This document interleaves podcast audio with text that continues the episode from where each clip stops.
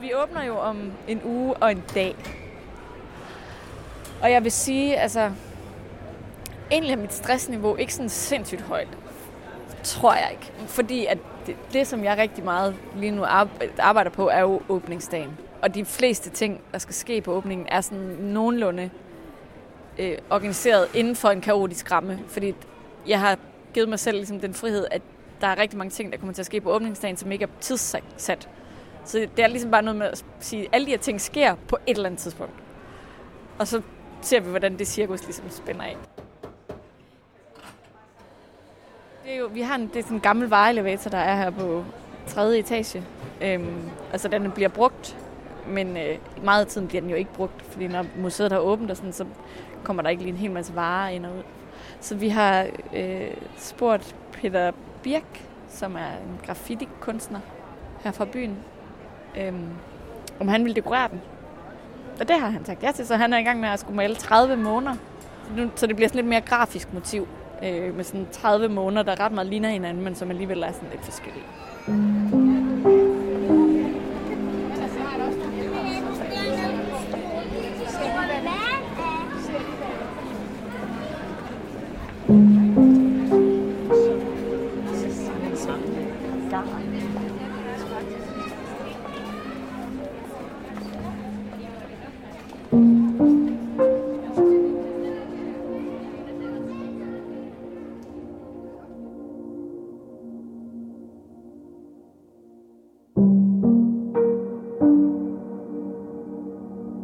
Velkommen. Du lytter til første afsnit af podcastserien om Aros Public.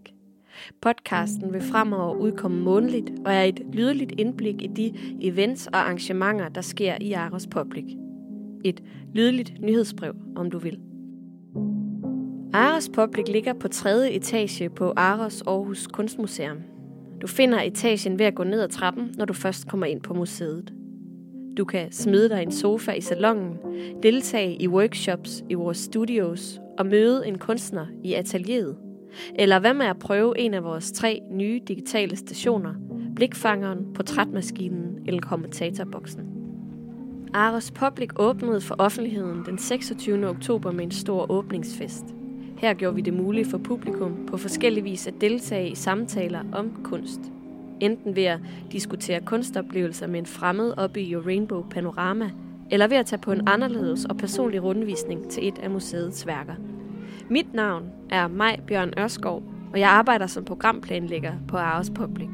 Her i første afsnit vil jeg indvide dig i alle de tanker, der er gået forud for skabelsen og åbningen af vores nye etage. Du kommer til at høre min stemme ret meget, for jeg vil også gerne give dig et indblik i de events, der skete på selve dagen, og mine tanker om projektet nu efter åbningen. Fremover er det kunstnere, oplægsholdere og publikum, der får ordet. Det lover jeg. God fornøjelse. Herude i det, sådan, ja, det mere åbne rum er der tre forskellige digitale stationer øhm, i samarbejde med nogen, der hedder Local Projects fra New York, og som på forskellige vis ligesom prøver at mm, lægge op til at få folk til at interagere med det kunst, der er på museet på en anden måde, end man normalt gør. Keely Shaw, I work for Local Projects, a media experience design company based in New York City. We are happily launching the successful exhibition of uh, Aros Public, and there's three amazing interactives that we've worked very hard on in partnership with everyone else uh, to get to this day. So celebration is why we're here, really. Det her, den her, det er den, den, den synes jeg er ret sjov. Tryk på startknappen for at begynde. Den hedder, den hedder Blikfangeren, hvor man stiller sig foran sådan en stor skærm her, og så får man vist et øh, værk fra vores samling, et kunstværk, og bliver bedt om at kigge på det i 15 sekunder.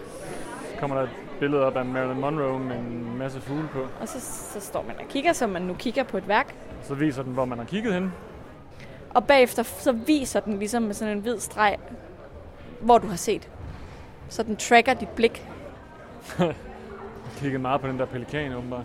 Øhm, og så får man ligesom, så kan man se, nå okay, du så, jeg så sådan, du, du, du, og når den ligesom har vist det, så får man en eller anden personlig feedback. Jeg har fokuseret 14 steder, gennemsnittet er 3 steder, påstår den. Som kan være, øhm, her er alt det, du ikke så.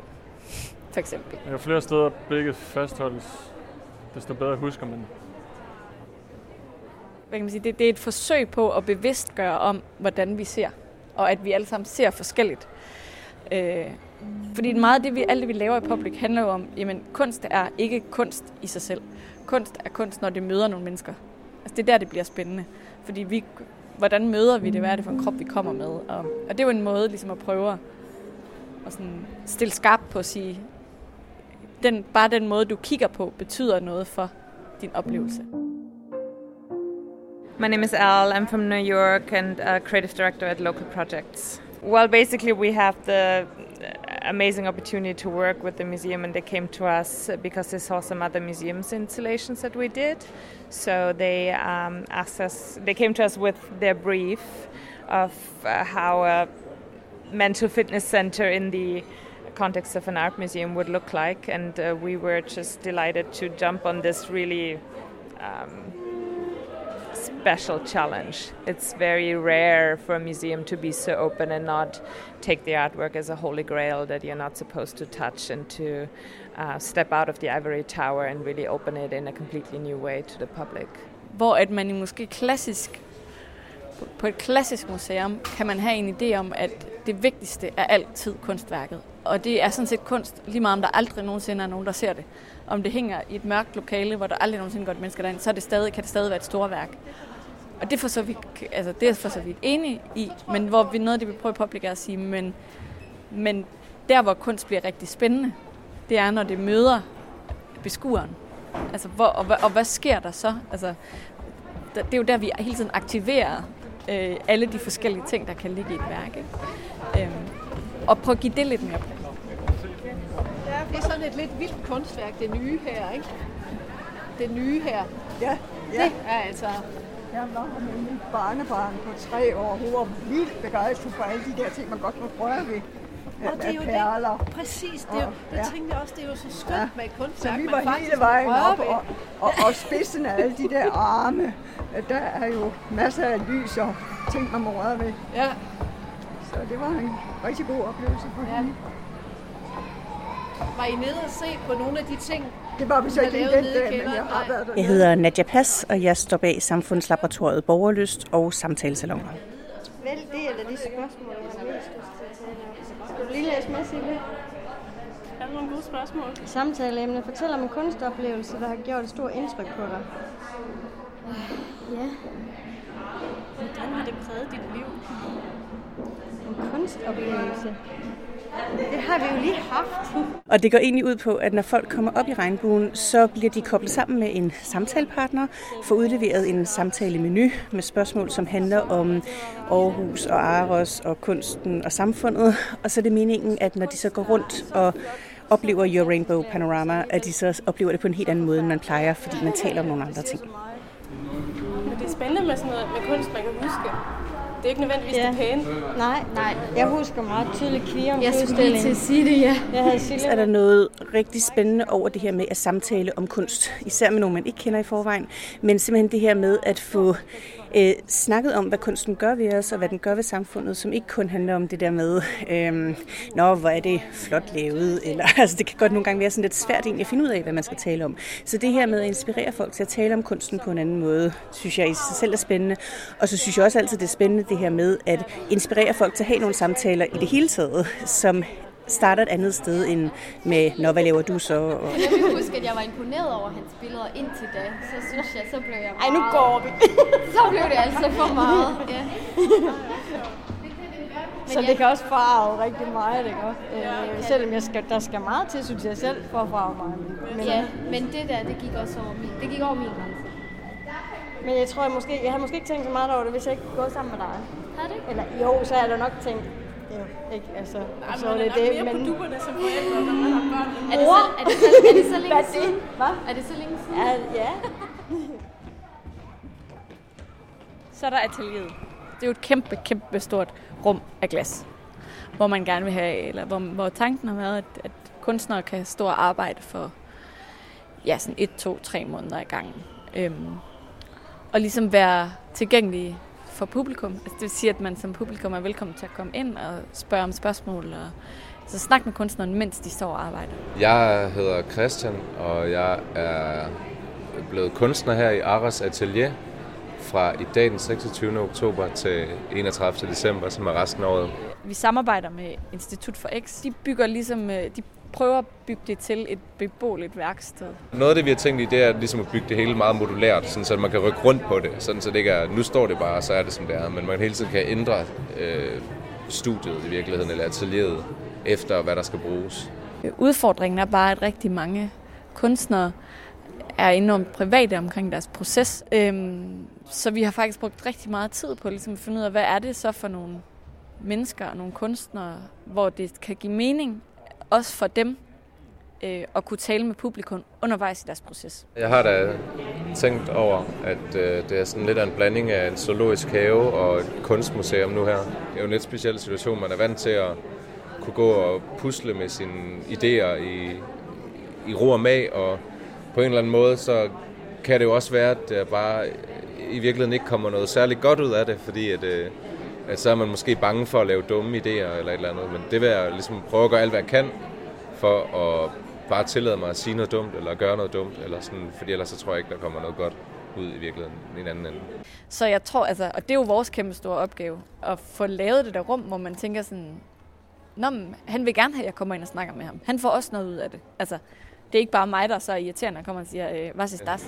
Så øh, er det jo egentlig en oplevelse, en meget almindelig menneskelig oplevelse af, at vi bliver påvirket af det rum, som vi er i, men at der også omvendt er sådan det forhold, at øh, når vi er i et rum, så påvirker vi rummet.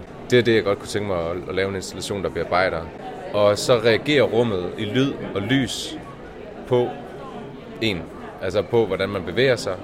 Og også fordi der er mikrofoner på kroppen, så, så reagerer det også på, hvordan er din puls? Er du øh, afslappet, eller er du stresset?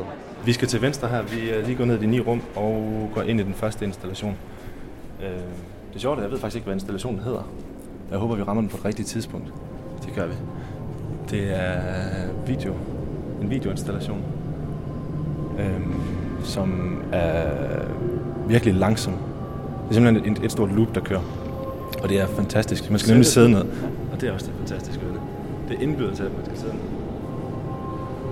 Jamen altså, det er en idé om at have nogle, hvad skal jeg sige, nogle øh, mini-guidede ture af folk, som ikke nødvendigvis er nogen, der ved super meget om kunst i forvejen, men som alligevel har et eller andet sted eller et værk på Aros, de har lyst til at fortælle om, som har betydet noget for Hvis jeg kigger, starter med at kigge over på den her, inden jeg ved, at han falder i vandet, så tror jeg bare, at man, det, det er bare en sø, der bliver filmet og sådan noget, noget vand. Men lige så snart han bryder vandet, så får jeg en idé om, hov, okay, det var ikke ligesom jeg troede, det var så fortæller den lokale guide et eller andet om værket, som er forhåbentlig en ret personlig historie, som åbner værket på en anden måde, end man ellers ville have gjort.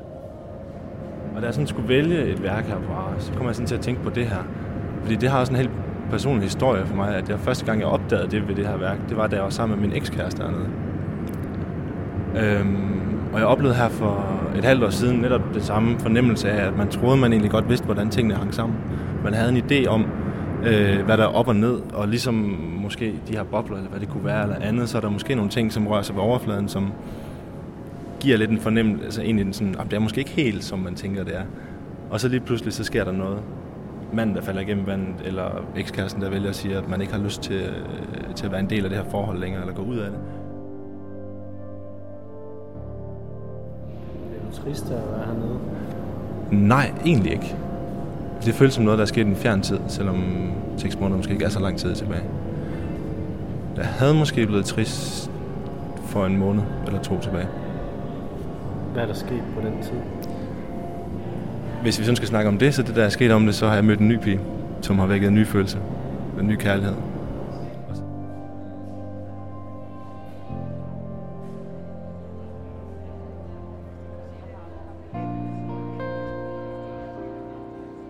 Meget nyt. Det er sindssygt nyt. Altså, jeg føler stadig, det er sådan, sådan uh, lidt vildt, når man går rundt hernede. Det er som om, at man, altså, det, det er ikke sådan rigtig indtaget endnu. Øh, og det tror det går bare noget tid, før folk indtager det, ikke?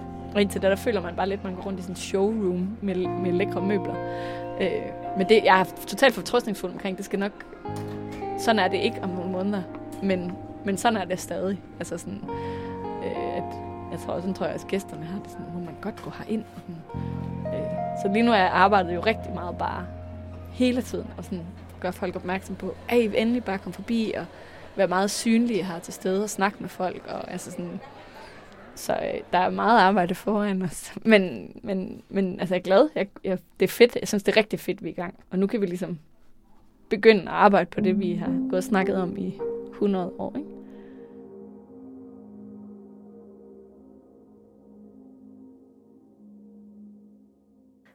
Mit navn er Maj Bjørn Ørskov, og du har lyttet til Aras Public Podcast. Lyt med igen næste måned, hvor vi fortsat bringer lydlige tilbageblik på alle de ting, der sker i Aras Public. Eller følg med i vores program på aros.dk. Vi ses!